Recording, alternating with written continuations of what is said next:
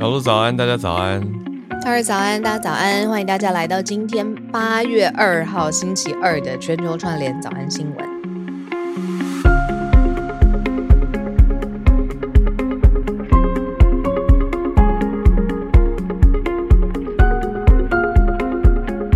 好，你一个月赚多少钱呢？直接聊。我的薪水非常的浮动。啊，浮哎，浮动是一个好哎。是真的、啊，说到又没有说到，有点说到，对。I'm not avoiding the question. I'm really answering the question. Rich how 的部分？什么啦？不是浮动，大概就是一百万跟两百万的差别。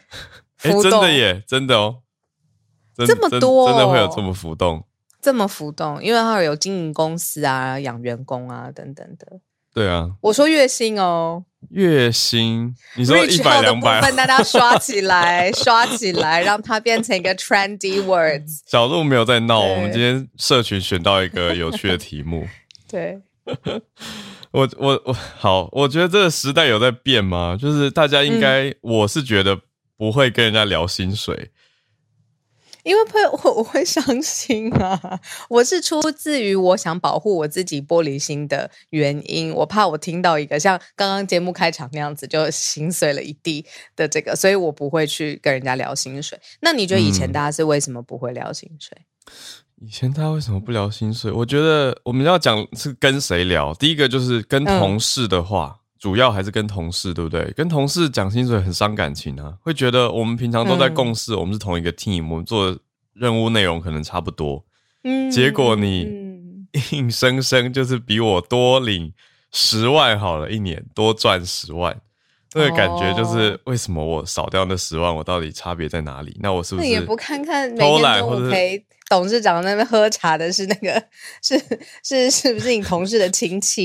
你这个很腹黑，腹黑腹黑，我整个人都变得很腹黑了。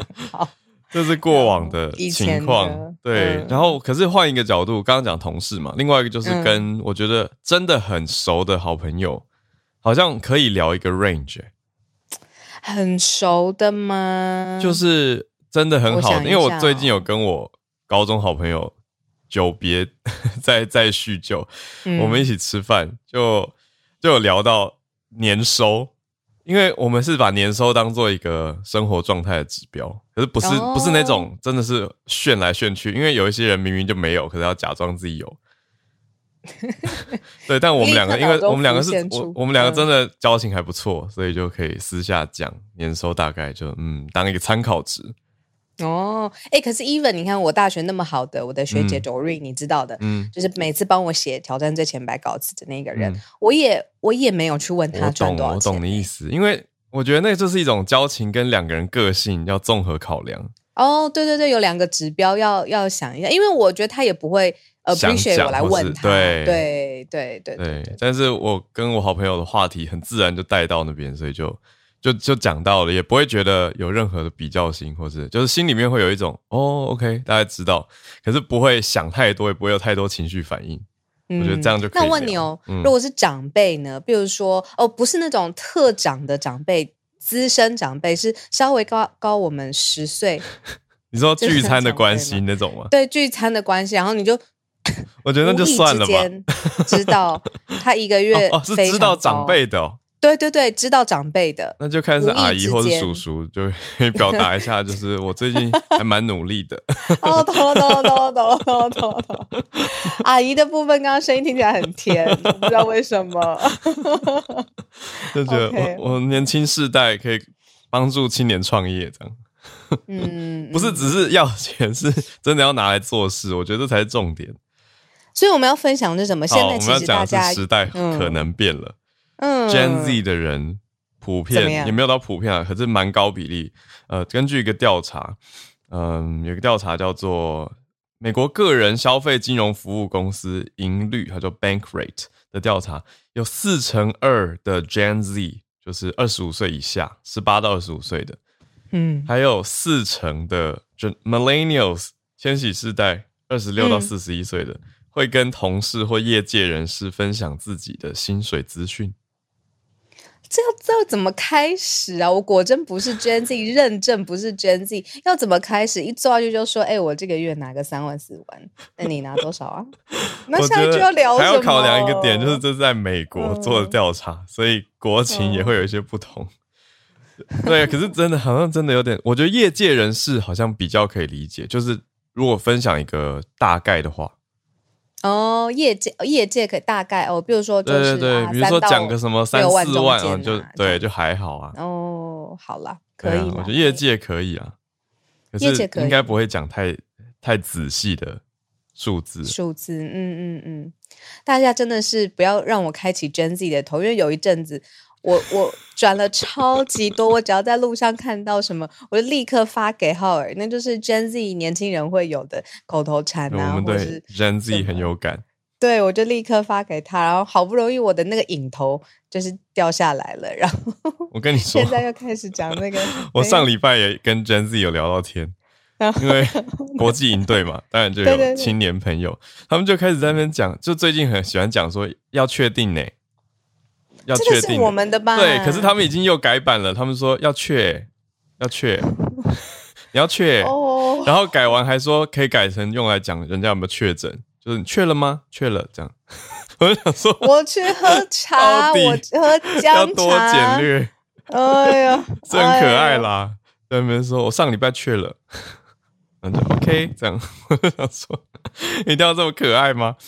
啊。所以讲回来，我觉得世代会有差异啦，可是也不会差别到超级大。我觉得应该不会一坐下来就是说，哎、我三万二，你领多少？这样。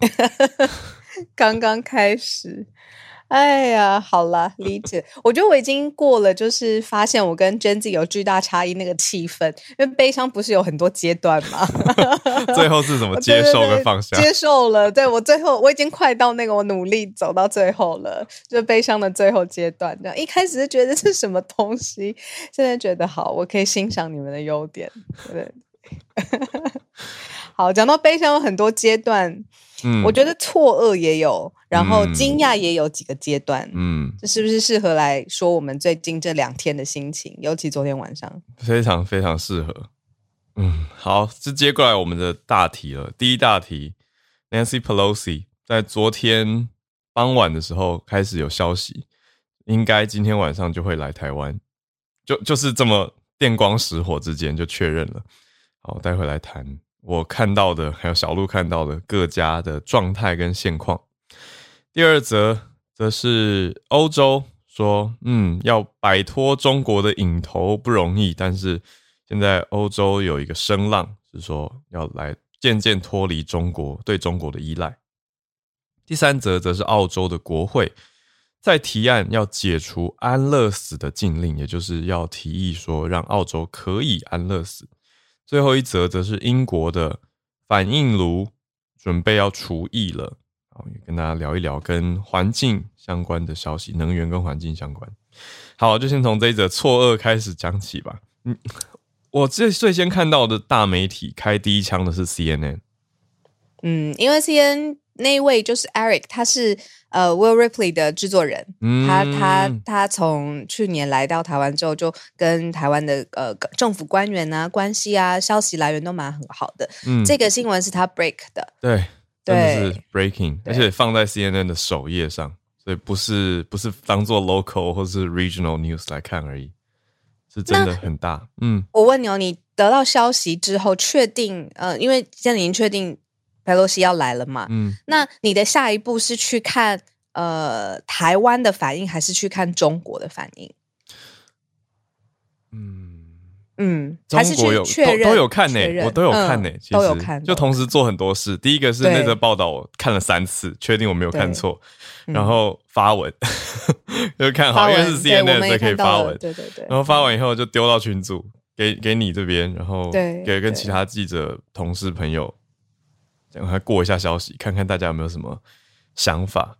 你的这篇文章还是我们的朋友 Stanley 传给我的，他先看到，哦、然后赶快传给我说，确定要来了。哇哦，这样子，对啊，要去。好了，我们来想一下新闻本身。确了，他在，他在，确了，确了。对不起，对不起。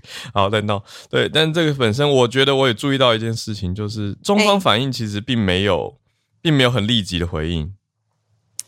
呃，昨天晚上晚很晚有一个 Bloomberg 写的说，对，可能会有，可是，可是那一则他的说法，他说对，也是旧的，就是 China won't sit 啊，他说什么 China's military won't sit idly，就是不会坐视不管啊。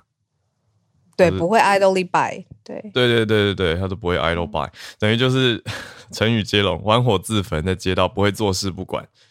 那可是没有什么新的回应，我觉得现在大家都幕后非常的忙。我对我真的蛮忙的，连连 CNN 本身也很忙。今天我的朋友他他跟我说，他非常罕见的 CNN 播出了一个刘德英的专访哦，就是台积电董事长刘德英的。嗯、然后时间点非常非常特殊，就是在这个时候特别播出了呃几个意见，比如说台积电在先进晶片生产上面多重要，到底多重要？嗯、那台湾在地缘政治的意义上面是什么？嗯、台积电背后整个台湾奇迹到底是怎么？办到的，然后访问刘德英的人是呃，CNN 的王牌主持人，就是呃，Fareed Zakaria，就是是就是一个非常非常久的老牌的主持人，然后在这个时间点播出来，嗯、所以连媒体都非常非常忙了。我的意思是这样。对啊，那我还看到一个有有意思的消息是，你说，因为 CNN 是最先报的嘛，嗯、可是再来就看我们在地的台湾媒体怎么写。就各家，我觉得我我有看到有一些媒体犹豫很久，就是有一些、哦、你感觉得到他笔锋的犹豫，很明显他他 hold 比较久才发消息，嗯、比如说联合报就晚了一点点，然后他他那个稿子还修到半夜，因为现在公布消息都会把时间写出来嘛，所以稿子还修到半夜十二点多，嗯，而且两方一路修，对，如果我们简单用一刀切蓝绿的话，嗯，两边、嗯、消息一开始是有点不一样的。就是呢，自由时报先发嘛。自由时报就是说，晚上礼、嗯、拜二今天晚上应该会到，然后礼拜三早上会去拜会立院，嗯、等于就是国会对国会，嗯，这样子的角度，而且在中午左右，中午之前会离开。我就想说，OK，所以很多标题一开始先出来都是立院，可是再来中国时报跟联合报就接着发了，嗯、可是他们写是确定会见到蔡英文总统，甚至有人会写到正副总统。我觉得见到总统这件事情会是另外一个层级的，对，所以其实蛮重大的，对。但是现在各家媒体、呃、两面两面，对、啊，就对，就会开始传来传去，所以变得有点不知道彼此的消息来源是谁。其实啊，我们做了，就是台湾 Plus 做了一个访问，是说他如果真的来，就问学者的意见，会不会见到蔡英文？嗯、学者的分析是说会的，他就说，就算外面飞弹再打，嗯、台湾还是要请。佩洛西喝茶，这正式意思的喝茶了，嗯、就是说，就是呃，虽然是就是国会最高的 House Speaker 代表来，然后虽然是说是以国会名义的身份出来，但是台湾作为东道主，学者是分析说会见到蔡英文。嗯、那如果只是在国会例会上面拜访，比如说见立法院长等等，这个就是对等平等的，对对啊，但是只是会是另外一个很特别的。的的的意涵，没错。然后我看到的另外一个是，昨天很晚就有说他这个有一点叠对叠啦，所以我、嗯、我就是 not confirmed。然后，但是只是我看到的网络上面在讨论说他是不是为了保险起见垫了两间饭店，然后 你看我都要注意这个，对。然后最后他还看到第三间的对 对，会住君悦。就说有人说君悦，有人说万豪。都离立法院蛮远的，我都是在想说那个通勤这样子。可是像经济日报就写的很保守，他就写说过往 AIT 都是安排在君悦或万豪，所以他也没有说消息证实。但但是别家有的就写的比较确定一点，所以再看了，再看。那还有说说到明天早上的行程，我觉得看起来超级紧凑啊，说八点拜会，接下来十点就要飞走。那真的是很赶。明天我们那个看有没有什么 live feed 在现场，刚、嗯、好是我们的八点嘛。对，嗯、哦，另外我也看到日本媒体报道说，美国军机飞抵冲绳。嗯，对啊，因为那边有基地嘛，美军基地。对，所以说来加强区域的一些预备。那我觉得那个预备，大家也不用过度解读，应该不是所谓战争预备，而是嗯。防卫吧，或者说预防中国对于佩洛西的军机的任何的动作，我觉得比较像是安全的考量。嗯，我我昨天读到最糟最糟的剧本，大概是二十年前，其实有一个大家可能不见得有印象的消息，是二十年前的共机曾经跟美国的一台侦察机，嗯，飞太近，结果撞击，后来共机坠毁，那美国侦察机也被迫要迫降。我觉得这是最糟最糟的情况。这是 The New York Times 回顾到过去历史，就是这种中美紧绷的时候的情况。好，嗯、但是既然我们讲到危机，不会吧？嗯，我看到我的朋友传给我，就是葛莱仪，他是美国智库的一个亚洲高级顾问，然后他也是呃研究中国对中国的。嗯，他 Twitter 上面说，他认为这不是一天短短一天或两天的 crisis，他希望我们 buckle up，就是系好安全带，做好准备这样子。嗯对，然后我必须要说，就是其实几个西方的意见领袖吧，其实是对于这件事情的军事冲突可能性是一直在琢磨的。嗯，呃，当然是小心谨慎的气氛。可是你把它放在微博上面来看，微博很多人在讨论，好希望开战呢。这个气氛当然也不是一些。就是不是大部分所有的人都这么说，但就一些人他们的那个气氛就是那站起来吧，站起来吧，很开心这样子。嗯嗯嗯，对啊，啊，所以就继续喽，继续关注。今天晚上就几乎就可以确定到底到底来不来。虽然各方消息现在都指向会来。其实二十五年前有美国众议院的议长来，嗯，但是台海局势还有现在抗中。对啊，二十五年前就是一九九七，等于是台海飞弹危机的隔年。而且昨天我也查了一下金瑞器，就是金呃 Gingrich，他今年七十九岁，所以二十五年前他更年轻。那我我我意思是说，当时的局势当然也不同啊。那当时是他是议长，那现在 Pelosi 是议长，可是 Pelosi 又更资深。呃，那 Pelosi 这一趟来，就有一些学者会用毕业旅行来。来形容嘛？就是他在追求某种，嗯，对台湾的支持，也包括他自己的历史定位等等。所以真的是，我们也放蛮大的篇幅今天在讨论。嗯，好，嗯，那我们就一路来看中方今天的回应喽，或者是他就是选择模糊回应。中方比较明显是看到胡锡进吧，他算中方吗？嗯就是《环球时报》的总编辑，嗯，算啊，算官方。对啊，在推推特上面就讲了一些，呃，那些话。讲他讲的词是说，讲了这些，Pelosi 可以去，可是要有心理准备，会被历史定位为一个罪人。你看吧，就是这些那些的，对，没错。啊，我们就再继续。对啊，就想叹叹一口气啊，嗯。好，那确定今天来到台湾，明天早上顺风式的访问，嗯、然后呃离开。好，补一个吧，就是白宫已经 请了，他的意思就是说呢，国会是权力分立之下的一个独立机关，这个是美国的宪政体制，所以佩洛西作为 House Speaker 众议院的议长，他可以有权利，而且。自己决定要去访问哪里，嗯，言下之意就是美国政治人物要做的行程，你中国不要在在这边要或不要。那其实美国有很多他政治利益上面的考量，有的时候会跟中国合在一起，有的时候不会。像这个时候就是一个正式不会，那白宫也出来了，嗯，这样，嗯，没错，好，所以蛮明白的。那我们就继续关注了，也大家可以欢迎在社团继续讨论。或者了解到看到的消息，对，刚刚小分享的是，我觉得看到难得看到媒体写的这种，就是关于 factual 的东西，或者应该说现在不是 factual，现在说大家都是臆测或是情报，可是没有人告诉大家说情报来源到底是谁，然后又都是大媒体，所以我们就继续看吧，表示真的是有蛮多不同的说法，就包括我们的政府人员内部。好，我们来到第二题，欧洲欧盟这边要脱离中国吗？好，《金融时报》（Financial Times） 写到说，好几千家的英国企业在试着要切断跟中国的关系，因为大家知道，《金融时报》就是英国的媒体嘛。那除此之外呢，也不只是英国，整体的欧洲欧洲方也都在试着要去思考，跟甚至有媒体用这个词说，欧洲经济要戒断中国成瘾症，可是势必要做出这个改变。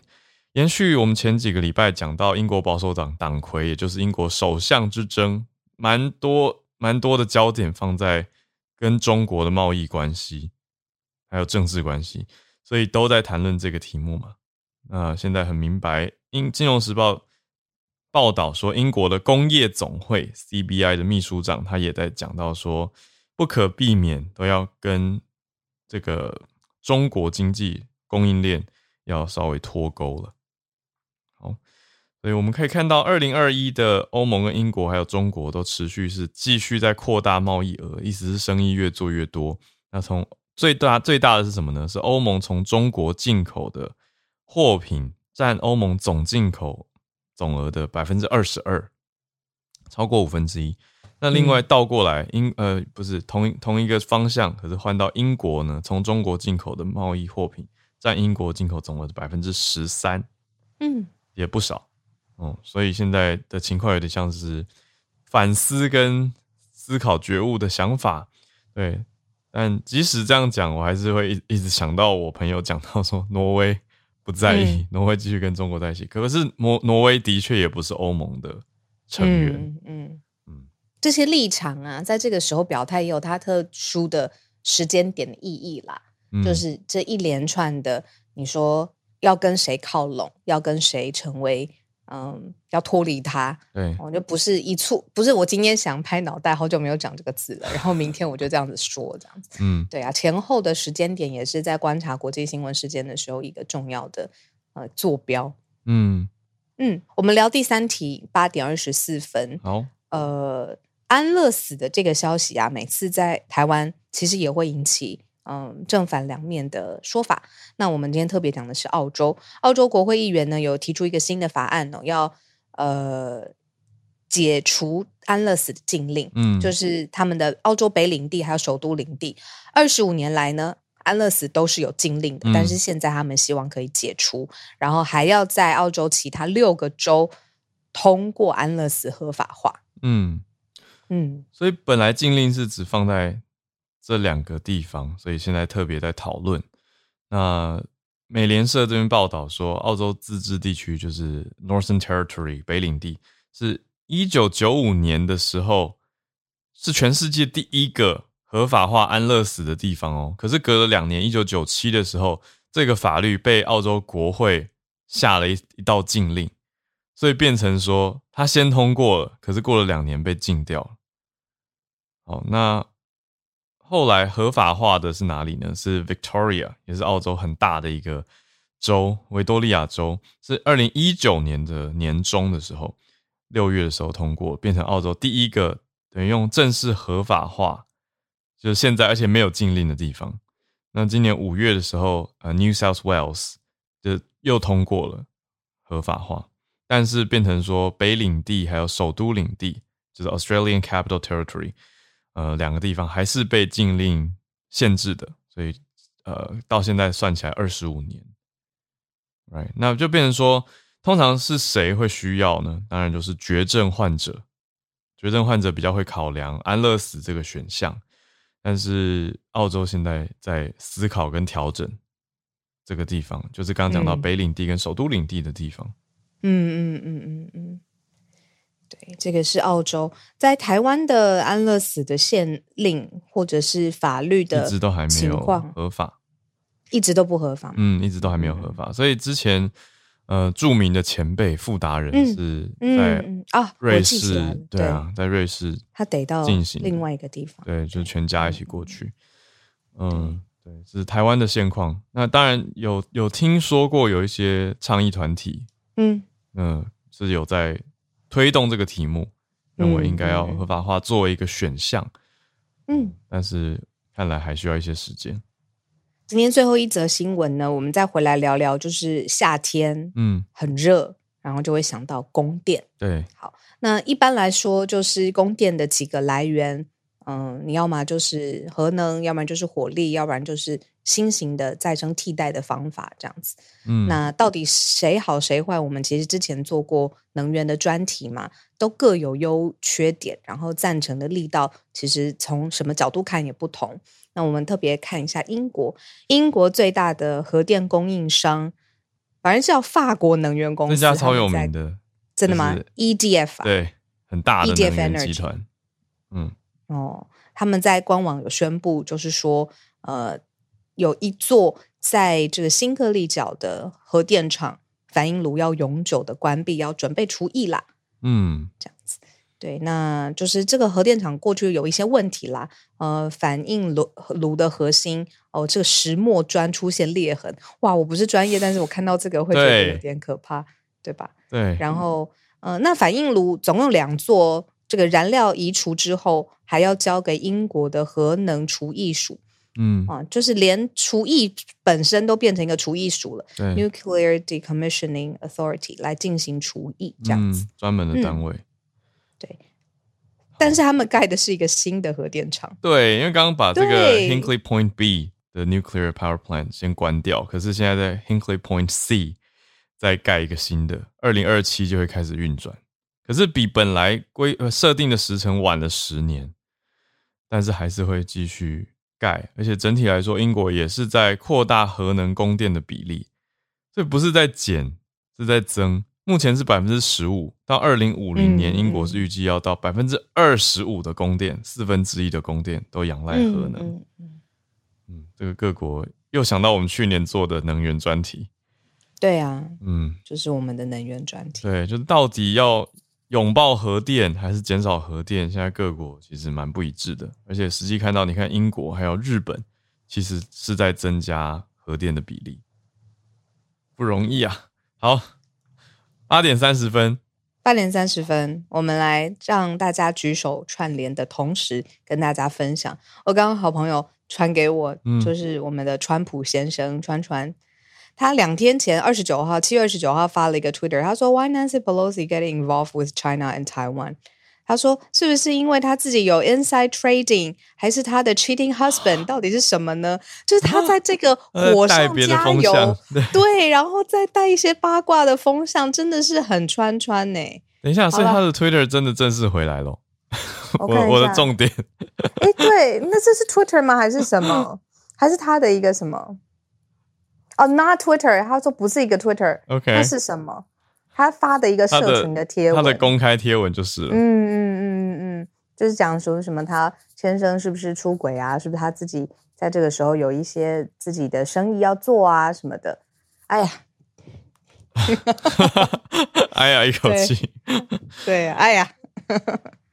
哦、oh,，Truth Social 在 Truth Social，、哦、就是他自己家的，说的，对对对，他自己家的，哎、欸，做的很像哎，真的很像，还是熟悉的界面最对位，嗯，好，浩尔看到的盖达组织，对啊，这题我刚纠结了一下，嗯、好，有邀请猪猪，今天是，哎，他总是消化不掉，我也没有办法，好啦。这个 玩笑归玩笑，就是刚刚白宫发布了一条消息，嗯、就是盖达组织现在的领袖 Zawahiri 刚刚被这个美军的军事行动在啊喀布尔给击毙了。嗯，那这个 Zawahiri 他虽然说名气不如这个奥萨马宾拉登宾拉登那么大，但其实他算得上是基地组织的灵魂人物。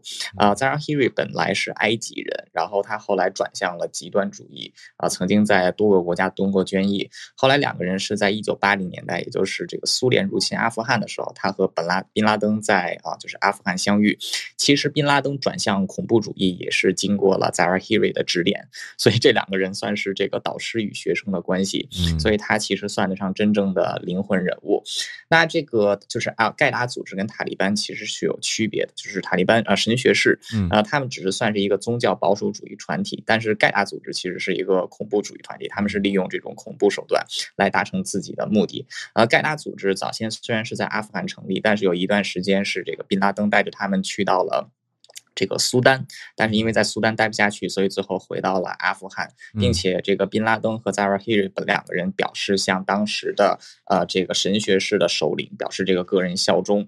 那因为在阿富汗有一个文化传统，有一个这个文化传统叫这个 Ravak，这个 Ravak 就是因为阿富汗是一个很多山的国家，然后这个部落就是部落林立，所以往往从一个地区出就是旅行到运一个另一个地区要很长时间，所以为了保护来往的行人，就就是这个 Ravach 其实就是客人系统，就是一旦这一个客人进入这一个部落，并且宣誓向这个部落表示这个就是友善意图，嗯、呃，所以就是这个部落就有义务来保护这位客人。所以就是根据阿富汗的传统，就是既然宾拉登还有扎瓦希瑞向啊这个塔利班的，就是神学士的领袖表示支持和效忠的时候，所以这个神学士就必须有责任和义务来保护他们。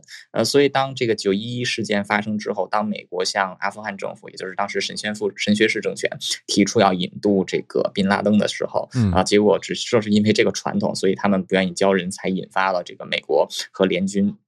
去入侵阿富汗。嗯，那在这个二零一一年，宾拉登这个被美军击毙之后，扎瓦希里就是实际上就是成为了呃这个盖达组织的唯一的领导人物。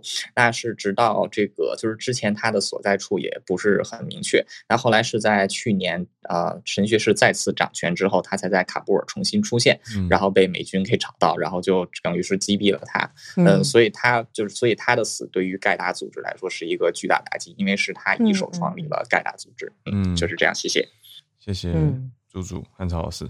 我我看到的消息，美方是说用无人机完成的任务，我不知道跟你看到的是不是一样？嗯嗯嗯嗯。呃，今天待会朱朱也要开一个房间，对吧？是汉朝。哦，汉朝老师，对不起，对不起，对吗？我们宣宣传一下，待会有时间的话也可以。是的，是的，这个听听看汉朝老师要演戏。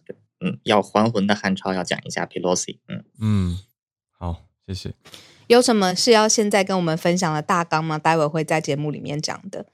呃，是说可能性吗？啊，没没有。好好好，待会去听就知道了。然后会做节目就是这样子，不会把这个精华先在其他频道分享。好，好，我们继续连线，连到江冠宇医师。江医师发现的，呃，不是发现，看到的一个研究。医师早，医师早，呃，早安，小鹿早好早早安哈，好久不见。哎，对，那个我我这在这边新闻哈，如果是关注那个失智症哈或阿兹海默症的朋友哈，可以稍微注意一下这一篇哈，因为主要是。那个在讲我们常见的那些呃疱疹病毒，然后像口腔会有疱疹，或者说我们最近不是讲说呢，COVID-19 得了之后哈，可能会引起一些有带状疱疹的人会复发嘛哈，那这些朋友可能要稍微注意一下了哈。嗯，这大概是那个那个 Tufts 啊 University 和 Ox 那个 Oxford University 的这个研究人员哈，他们还蛮妙的，是说用你大脑的三 D 模型哦，拿去做细胞神经干细胞的培养哈，来说明说。如果说我一个人同时呢有那个有口腔的那个疱疹病毒哈，那个 herpes simplex virus 哈，或者还有一个是 VZV 啊，那个带状疱疹病毒的话，好，那可能就会激活哈，那加速激活这阿兹海默症的一个发作了哈。嗯，那我讲个背景，但是全球有三十七亿的人可能隐藏有口腔疱疹病毒，不一定会发作哈，平常不会出来。那另外就是水痘带状疱疹病毒啊，大部分人在。百分之九十五，在二十岁之前就有被感染了哈，那只是说你有打过带状疱疹疫苗，或者说平常免疫力好的话，都不会发作这样子哈。但是研究表明，就是说哈，诶，如如果说我本原本就有带状疱疹病毒的潜伏，嗯，好，然后我脑袋也不是啊，就是说我可能在头颅里面本来就有那个呃口腔的疱疹病毒，那当然就潜伏在我们头颅的那个神经里面嘛，哈、嗯，那如果就可能会变成说两者哈，那。如果说我比我那个带状疱疹被被激活，然后我又唤醒了我的那个口腔疱疹病毒的话，哎、嗯，我的阿兹海默症就会被加速这样子啊，哈。嗯。那他们是说用那个丝蛋白和胶蛋白制成的 six 呃那个六毫米宽的甜甜圈大小的海绵哦，重建了大脑的环境，然后呢，里面就是我样本里面就是说有些原本就有感染哈 HSV 就是那个口腔疱疹病毒，然后再把它。点了一个那个呃带状疱疹病毒的话哈，那就会被激活，然后他们就是说那个呃阿兹海默症的类淀粉蛋白哈就会形成的更多。嗯，啊，不过这只是其中一种路径，主要是说哈，那个带状疱疹病毒会激活哦口腔疱疹病毒，引起阿兹海默症。但是其他的途径哈，那对于原本就有口腔疱疹病毒的人，也只要是能够激活它，那都会有可能造成阿兹海默症哈。嗯，那像是那个，比方说我们最近在讲的 COVID nineteen 哈，或是说是你的车祸啦，或头部创伤，然后肥胖啦，饮酒啦，哈。就是让那些有口腔疱疹病毒潜伏的人呢，都会增加我们阿兹海默症还有后续失智症的一个危险性了哈。嗯，所以这张信用给大家启示是说，最近我们说 COVID nineteen 哈，那会造成很多带状疱疹病毒的一些潜在的病人哈，他会复发。那所以说，我们不只是 COVID nineteen 病毒要打哈，那针对这个新闻，我想那个像带状疱疹病毒啊，那为了说预防一些失智症的发发生哈，几率增加，那所以说那个。我们带状疱病毒的那个，嗯，它的那个重要性是越来越高，这个给大家做一个分享一下，嗯、谢谢。医师，我想问一下，我我一直以为带状疱疹是每个人免疫力低下的时候都有可能会，呃，发出来的事，所以它不是每个人都有吗？这个病毒？对，几乎是大部分的人可能都有啦。哈、嗯。那我上面稍微讲一下，就是说为什么 COVID-19 它会引起一个带状疱疹的复发？我们 COVID-19 其实。对于说有些潜在危险因子，它不会不是会说会造成那个淋巴球下降嘛，嗯、对不对？啊，淋巴球会被消，因为它要制造对付 COVID-19 病毒的抗体嘛，哈。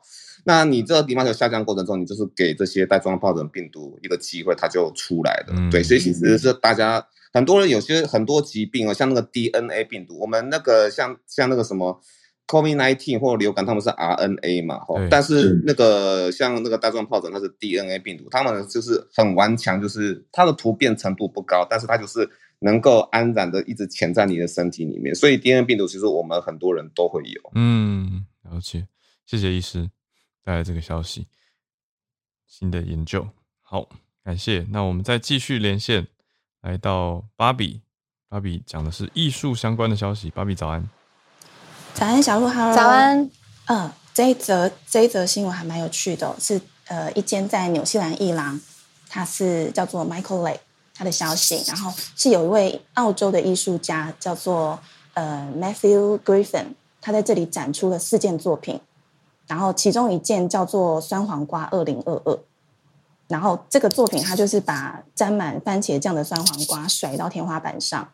然后一郎的 Instagram 贴文跟现场都还有就是作品的详细说明，就说明它是一件麦当劳的呃 cheeseburger，然后里面的酸黄瓜片，然后素材还列出了就是小麦粉，然后呃番茄酱这一些的，然后就这样粘在一郎的那个天花板上展出，而且标价一万纽币，然后折合台币大概是就是十九万元，嗯，然后。网络上就很快掀起一阵“这样也可以”的那个声音，这样。嗯、那 Griffin 的经纪人他就表示说：“是不是艺术品，不是由艺术家来决定。如果说有创作者丢出一个作品，然后我们这些普罗大众就对此产生质疑跟讨论的话，那他的目的就达到了。然后，展示的馆方也说，这一片酸黄瓜扔上一郎天花板的意象呢，就代表着一种刻意的挑衅姿态，嗯，就是向向大众质问什么才是最有价值的，嗯，对。”就让我想到小时候，如果我把那个沾湿的卫生纸往往浴室的天花板丢的时候，应该跟我妈讲这句话。对，然后因为这一次件这个是个出售的作品哦，万一真的有人要买下来的话，买到的也不会是这片酸黄瓜，就是 Griffin 他会特地到你家里去延伸这个创意，然后把物体丢到你家的天花板，然后对。他就是因为他就是这样，常常就是用雕塑或是摄影这些创作素材，就是针对这些流行文化或是现在现在的社群时代进行讽刺。然后这个作品其实应该有朋友也会马上联想到，二零一九年有出现在巴塞尔艺术展上那一根最贵的香蕉，就是银色封箱胶带粘在墙上那一根啊，记得记得，对，那根香蕉当时是以三百六十万台币售出的。然后去年七月的时候，也有一个意大利的艺术家。他以五十万台币售出了一个隐形雕塑，是真的是没有没东西，它就是一个被放在一个一百五十二乘一百五十二的方形展示箱当中，它取名叫做 I am，然后它的呃作品说明是说你看不到，但是它存在，所以挑战艺术定义的概念，还有我们想象的这些艺术行为，真的会不断出现，而且会有人买单。嗯，有兴趣的朋友可以搜寻《卫报》的报道，或是其他关键字，了解更多细节。以上跟大家分享。谢谢。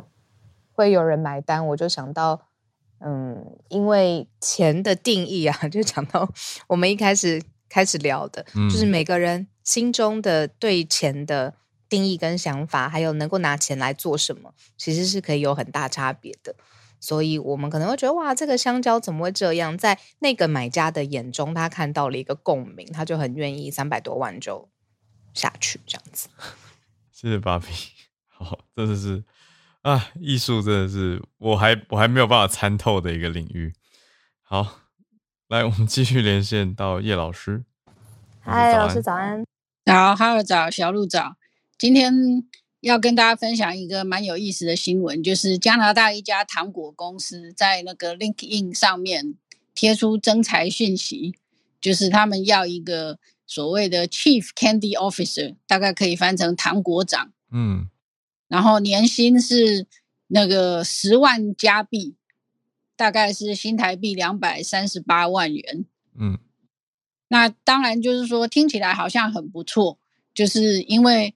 他说：“但是呢，其实我看了一下，我觉得那个工作还蛮辛苦的，因为他每个月要试吃三千五百种产品啊，都是糖果吗？平均对，都是糖果，就是平均一天大概要试吃一百一十三种糖果。嗯，然后当然就是说，这位 Chief Candy Officer 他对于这个就是公司的这个就是到底要啊、呃、贩售哪一种糖果，他有这个呃。”他有决定的权利，他有发言权呐、啊，嗯、就是说不能说决定的权，但是他有发言权，他可以说哪哪个好吃啊，觉得怎么样啊这样子。嗯、但是我看到一天要试吃一百一十三种糖果，我就觉得这不是普通人可以做的工作。对，这虽然说，虽然根据那个报道，就是应征的人有将近六千五百个人，嗯，但是我觉得。大部分的人应该没有想到，一天一天吃一百多种糖果，到最后，我觉得，我个人觉得应该，呃，大概要是蚂蚁变的，才有办法这么开心的一天吃一百多种糖果。嗯，我是想到说，这样身体健康是不是也会受到一些影响啊？因为味蕾一直受到刺激。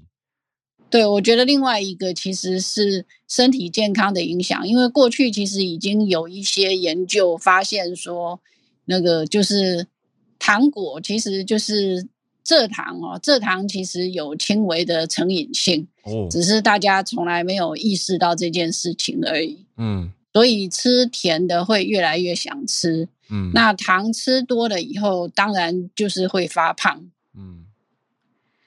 那我觉得一天吃一百一十三种，而且而且你还要就是说，你还要呃对这一百一十三种就是写报告，有对写报告 有不同的心得。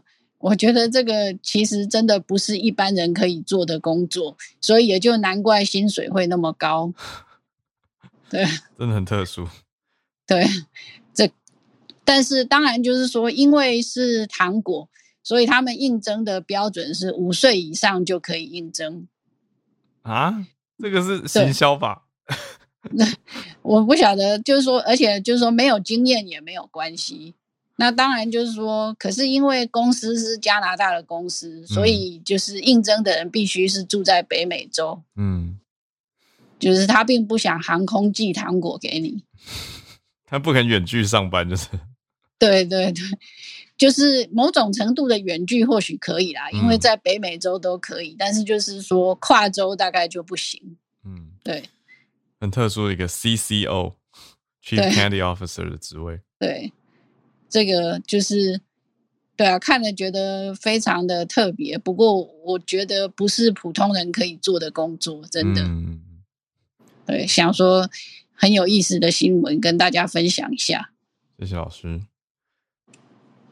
好，现在八点四十七分，我们最后补充一点点，今天就差不多收播啦。嗯，呃，刚才 LINE 已经有推播说十点二十分，今天晚上裴洛西的专机会抵达松山机场，这么明确？嗯，也是星期三下午吧，就是停留台湾一晚，星期三下午走。三立的消息，嗯，中国解放军东部战区在微博上面有说，现在重磅发布一则消息，他们说自己严阵以待，听令而进，埋葬一切来犯之敌，向着连战胜战前进。联是联合，呃，联合战争。嗯，好，这个是这个中国解放军在。我是我是有看到中国在试出一些军事演习的影影片，就是在秀秀他们的能力，就是蛮明白。然后展示一下肌肉。没错，那小鹿刚讲到这个新消息，我看是三立引用《自由时报》的消息来源。好，可是又你看明天的新消息又不一样了，明天又变成说下午搭机离台。对啊，不一定，真的不知道啊，那是他的他的飞机，他的他的行程，他的决定嘛？对，他的决定。对。哦，但是我觉得有意思的一个点是，外交部到现在还是不正式回应确认。那也不说也是一种说啦，他就是不要在这个火上加油。没错。对啊。对，你看府方跟。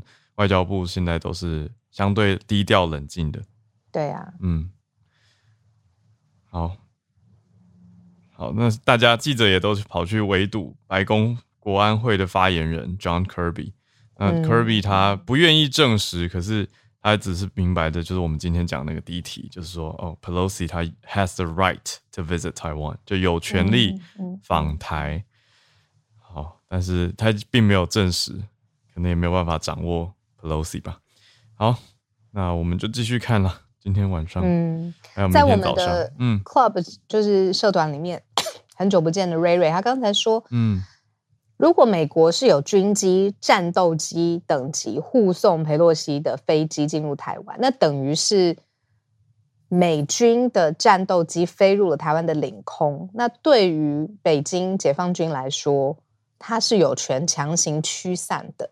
这个是他提供的一个角度，这样子。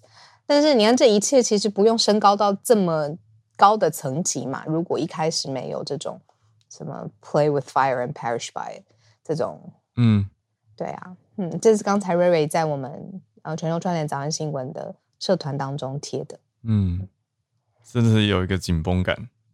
对呀、啊，现在时间八点五十一分，我们就稍微到这边告一段落。那明天会是很重要的日子，所以我们也来研究一下有没有什么 live feed 的声音。大家明天听早上的现场的时候，我们也可以同步掌握一下佩洛西的行程。没错没错，这个这么紧张，但我还是讲一下昨天昨天我做完我们的专题。哎，对对对对对，昨天访问的是连俞涵，是茶金的女主角女主演连俞涵，就非常的轻松愉快。我觉得跟我们刚刚在讲现在这个眼前消息的紧绷，完全是一个对比状态。那应该这个礼拜五，我们应该礼拜五早上会播出专题。但是当然看着，嗯，我觉得动向可能应该这两天，今天、明天会比较特别，大家有一个紧张感吧。那希望到礼拜四、礼拜五就已经比较好了，所以大家也是轻松一点的。就离开了啦。对对对，就礼拜五比较轻松一点的听专题。来也是思考一下，我觉得其实跟雨涵聊到很多，嗯，大家的职业生涯跟对人生很多事情的想法，其实还蛮不错的。也聊到一些国际影视的事情，是一个很轻松的专题，嗯，也是我们第一次采访到演员。没错，嗯，所以就大家一起来期待啦，礼拜五要来听。好，好我们就明天、今天、明天继续追这个大消息。好那我们就明天早上八点准时跟大家继续串联，明天见，明天见，大家拜拜，拜。